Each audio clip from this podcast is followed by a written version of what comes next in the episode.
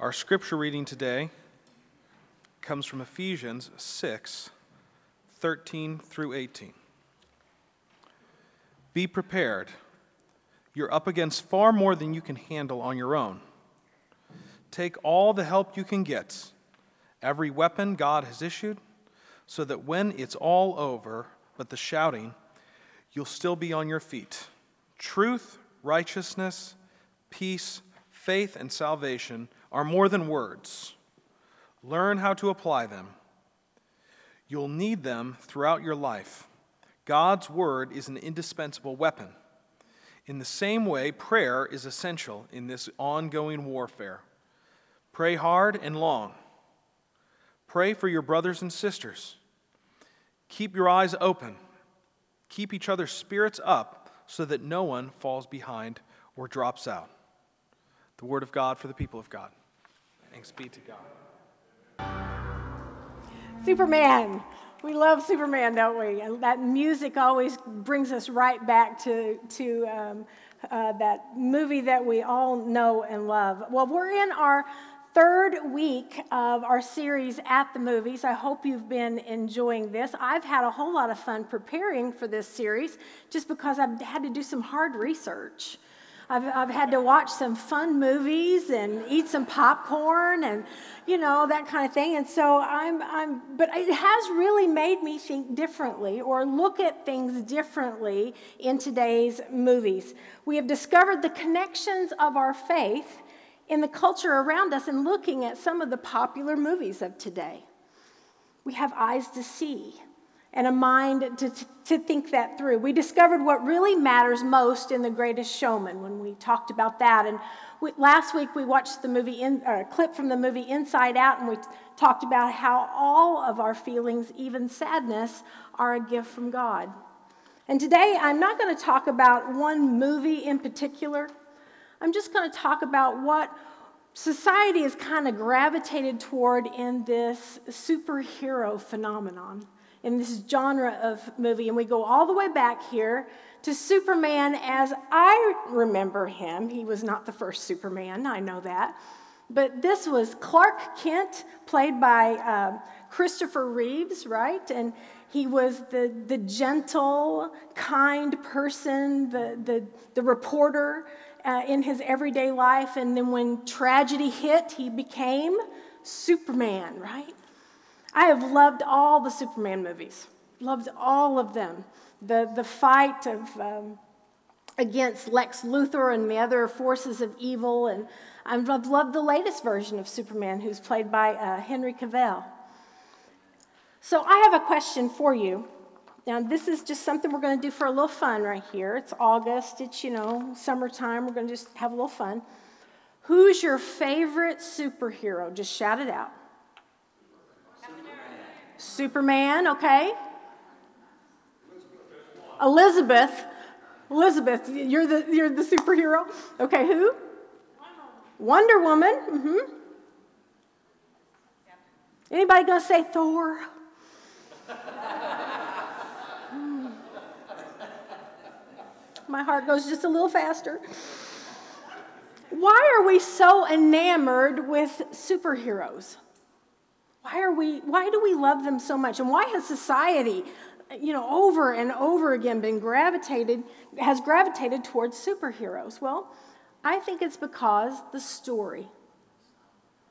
Why do we as human beings love story so much? Well, because according to one study, 65% of our conversation are stories. 65% of our conversations make up stories. And so when we hear a story, whether it's real life or made up, we want to relate it to a similar experience that we've had in our own lives, and then we relate it to an emotional response that we have from that. And so someone tells us a story about a concert that they attended and in the beautiful music that they, they heard, we immediately relate that to a time in our own lives where we had that same experience. And in that, we make meaning. The story makes meaning for us. So, just as the brain detects patterns and sounds, it also detects patterns in information. And so these patterns and information are the ways that the storytelling kind of makes meaning in our own lives. Now, since Adam and Eve walked in the Garden of Eden with God, storytelling has been an, an integral part of human existence, right? A human, you know, that's how we know the stories of God is that this storytelling genre, it was an oral tradition for years and years and years. And that is why Jesus used what? Parables. He used parables, he used stories to make meaning to those connections in life. Now, I asked David Steward Jr., the second, founder of Lion Forge Comics, about the long history of comics and how they have moved into the cinema genre or the cinema uh, screen. And he referenced some information for me that I want to share with you that states that people who remember reading their favorite comic books, how many had, people had a comic book growing up? And you had a hero in that comic book. Well, they don't want to give up those heroes. They just want to experience them now in new ways. They want to experience those same heroes, maybe in, on the large screen or in through today's technology. And these heroic stories that people love all seem to have that same theme in them. Whether it's David and Goliath, or Moses in the desert, or Batman in Gotham City, it is about overcoming the odds. It's a good over evil. It's about fighting the battle and winning. There are probably more superhero characters now than ever before. Stan Lee created Marvel, and, and in that was cranking out movies. And so we have Captain America and Iron Man and Thor and the Hulk and Black Panther. I mean, that's just to name a few of them. And then they all came together in the Avengers. Oh, I love the Avenger movies. But we have those ones that we probably always remember, and that's those three that you named out loud when we first started. That was Superman, Batman, and Wonder Woman, right? Those were the few those are the three that we remember and there's some interesting connections in these characters and our story of faith that I want to bring to light for you. Some things that I'd really never thought about. Let's take Superman for just a moment. Superman could be described as the ultimate powerful warrior. The creator, in fact, Jerry Siegel said that he wanted to create a, char- a character that was the combination of Samson, Hercules, and all the strong men ever heard of, all put together in one character. And there are also some other connections. You see, Superman has this Messiah like quality that we might recognize without really have ever been thinking, have ever thought about it that way before. For instance, he has these images of Christ. Um, in his book, The Gospel According to the World's Greatest Superhero, superhero Stephen Skelton makes these strong connections. He says, A heavenly father sends his only son to earth. Remember how in Superman, the father sent Superman to earth to save him. At age 30, Superman will embark on his public mission, the same age as Jesus was when he entered the world in his public mission and invited the fishermen to stop fishing for fish and fish for people, right? Superman, in his mission, will fight for truth and justice, and Jesus did that at every turn. As similar to Jesus, Superman champions the values of Christian faith. He champions joy, love, peace, patience, kindness, goodness, faithfulness, gentleness, and self control. He has two fathers, one of this world and one of not, right? He loves the people so much that he allows them to arrest him and lock him up. And he dies for the people and is resurrected. Does that connect to you in a story? There's some deep meaning in the symbolism as well. So, that triangle on his chest, what do we associate the triangle with? The Trinity, right? The Father, Son, Holy Spirit. The triangle on Superman's chest is pointed downward.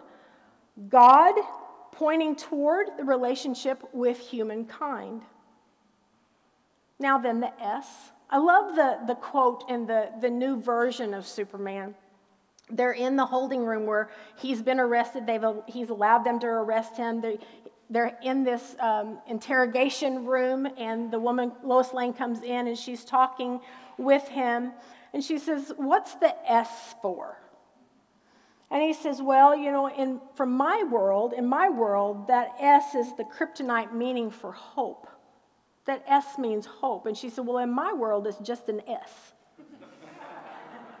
you know, so this symbolism back and forth, there's some connections in the Trinity also with the beginnings of Superman, Batman, and, the whole, and a Wonder Woman, Father, Son, and Holy Spirit, because in the biblical language, the Holy Spirit has female pronouns. So some of these things, if you're looking, you can see these connections. And I think this is the key to why we love these stories. Remember, we hear a story and we connect it to our own story and we create meaning in that.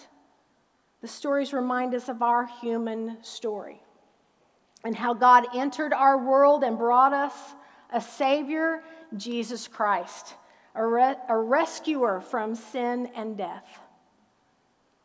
Now, as a little girl, I loved Wonder Woman.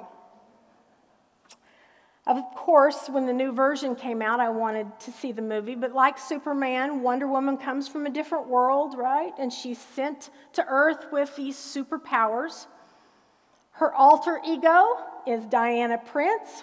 She remember she wore owl glasses, you know, the kind of glasses, and she wore, you know, suits you know, they had sensible suits, and with one twirl or a few twirls, she became Wonder Woman, right? She had a golden lasso, strong abs, and wonderful hair. I wanted to be Wonder Woman. So when I, I'd twirl and twirl and pretend that I was Wonder Woman, but today, also want to be Wonder Woman, but that doesn't happen, right? I might find a lasso but not have the first clue how to use one.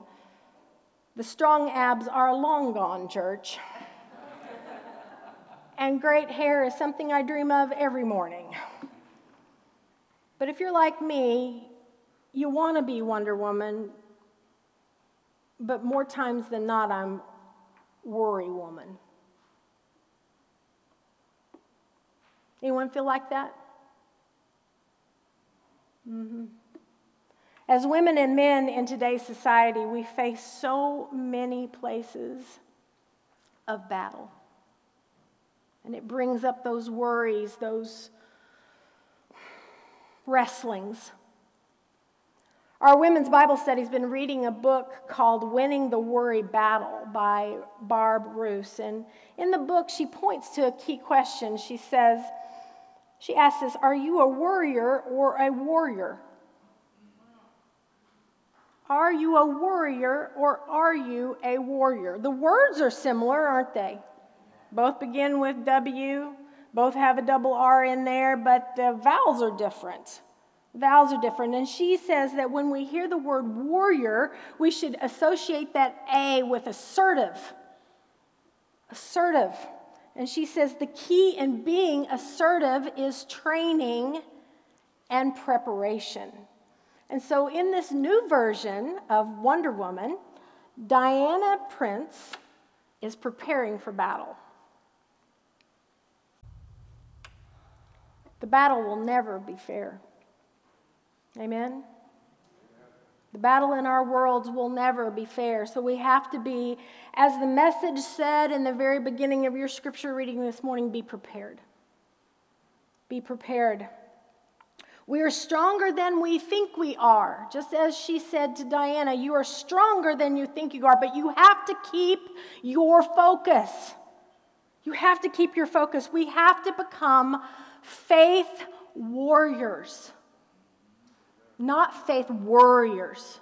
We have to become faith warriors. Fighting in faith is a visual representation of what it looks like to face hardship and difficulty or uncertainty like a warrior instead of facing those with fear like a worrier. The Apostle Paul gives us this, pers- this perfect visual of the armor of God. Now, you have that in your bulletin as the message, this modern day paraphrase, but you may remember it in a different version. Finally, be strong in the Lord and the strength of his power. Therefore, take up the whole armor of God so that you may be able to withstand on that evil day, and having done everything to stand firm. Stand therefore and fasten the belt of truth around your waist, and put on the breastplate of righteousness. As shoes for your feet, put on whatever will make you ready to proclaim the gospel of peace. With all of these, take the shield of faith, that which you will be able to quench all the flaming arrows of the evil one. Take the helmet of salvation and the sword of the Spirit, which is the word of God. Fighting in faith paints us this beautiful picture of standing tall, confident, with peace and courage and strength, because we know we do not stand alone. We are not alone in this. It gets us in this position for God's power to give us victory over whatever worry is trying to wear us out. The Apostle Paul just beautifully illustrates to us that we have what it takes to be able to meet every battle. We have been prepared, we have been equipped. Deflecting those arrows from the world, right? Those arrows that come at us each and every day from every place.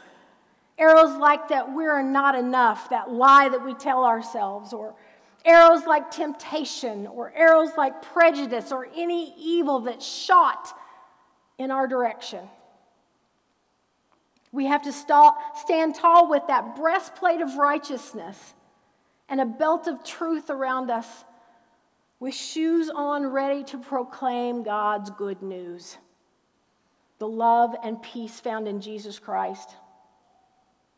And as a faith warrior, we have to remember that God's promises are true, and therefore each and every one of us knowing that we do not stand alone. You see, you don't. God is right there with you. You do not stand alone, and you not only have God with you, you also have a community of faith surrounding you in difficult times. Amen? You see, when we let worry take over, that's when the isolation begins, church. We isolate ourselves. But as a warrior, look around, you stand with an army. You stand with people behind you and around you, lifting you up. You see, worry begins to think there's nothing I can do. And warriors remember there's nothing God can't do. Do you want to be a faith warrior, the kind of warrior that Jesus Christ came into this world to make you? Do you want to be a faith warrior that God designed you to be? Pull out that bulletin again. Pull out that bulletin and look at that scripture right there before you. There's some, Apostle Paul really outlines it for us of how we're to be these faith warriors. Number one, we're to repeat God's promises. Remember, it says God's word is an indispensable weapon. God's word is an indispensable weapon. We're to repeat God's promises. What are some of the promises that have given you strength over the years? Just think of some of those. Open up your Bible. Start reading the promises that are there for you. Trust in the Lord with all your heart and lean not on your own understanding. That's in Proverbs. Philippians 4:13, I can do everything through Christ who strengthens me. Give all your worries and your cares to God, for He cares about you. In 1 Peter. In Psalm 56, when I am afraid, I will put my trust in you, O Lord. and Paul's words so beautifully in Romans. Oh, these are some of the words that I hold on to with all of my strength and my might whenever worry starts to try to crop into my world. Who will separate us from the love of Christ? Who? Will hardship or distress or persecution or famine or nakedness or peril or sword? And our response is no. Knowing all these things, we are more than conquerors through him who loved us. For I am convinced that neither death nor life, nor angels nor rulers, nor things present, nor things to come, nor powers, nor height, nor depth, nor anything else in all creation will be able to separate us from the love of God found in Christ Jesus our Lord. Nothing. Nothing. So we're to repeat those promises to ourselves the next thing we're to do is to pray. Remember, as it says in the message, pray hard and long. I send out a lot of prayer notes through the month, and I got a note back from someone within our congregation that said, you know, we could pray 24 7 for everything that's going on in this world. Amen. Pray hard and pray long. Barb Roos says it this way so beautifully. She says, Worry is talking to yourself while praying is talking to God. Worry is talking to yourself while prayer, praying to God. Praying is talking to God. Paul's instructions pray hard, pray long. And then he says, reach out. Reach out, keep each other's spirits up, he says, so that no one falls behind. That no one falls behind. We're in community with one another, so reach out. If you're worried about someone, call them, talk with them. If you're worried about something that's going on in your own life, call your friend, talk to them. Reach out to someone. The community of faith is your fellow soldiers. We are in battle together. And then remember, you are stronger than you think you are because you are not alone. You are not alone. Don't isolate yourself. As the scripture says, keep your eyes open. Keep your eyes open. You know, we each, we, each of us have battles every single day, don't we? Battles of whether or not we're just even going to get up in the morning battles of how we're going to face a certain issue, battles of, of relationship, battles of bills, battles of many things in our life. So, what do you need to face today? And have you been kind of just pushing it behind, worrying about it, not knowing what to do, and as my granny used to say, wallowing in it? Yeah. Maybe it's bills. Maybe they're just high right now and you don't know what to do about that. Well, tackle it. Begin to make a plan. Get a financial consultant. Ask, some, ask someone to help. Maybe it's marriage. you you're feeling like that is a disconnect right now, and maybe you just need to sit in with a counselor. But don't worry about it. Face it. Face it with God's strength and God's community. You are not alone. Put on that armor. Put on that armor, church. You know, I love the message translation in so many ways. And right before this passage of the armor of God, it says this God is strong and he wants you strong. God is strong and He wants you strong. So take everything the Master has set out for you well made weapons of the best materials. God's given you everything you need to face battles. All you have to do is claim them as a child of God. So I want you to repeat to, back to me the things that you need to remember to be a faith warrior. God has given me his promises. God has given me his spirit. God has given me his spirit. And God has given me his community. me his community. If you remember that, you can face any battle in front of you, church. any battle. God has given me his promise. God has given me his spirit. God has given me his community. In the name of the Father, and of the Son, and of the Holy Spirit. Amen.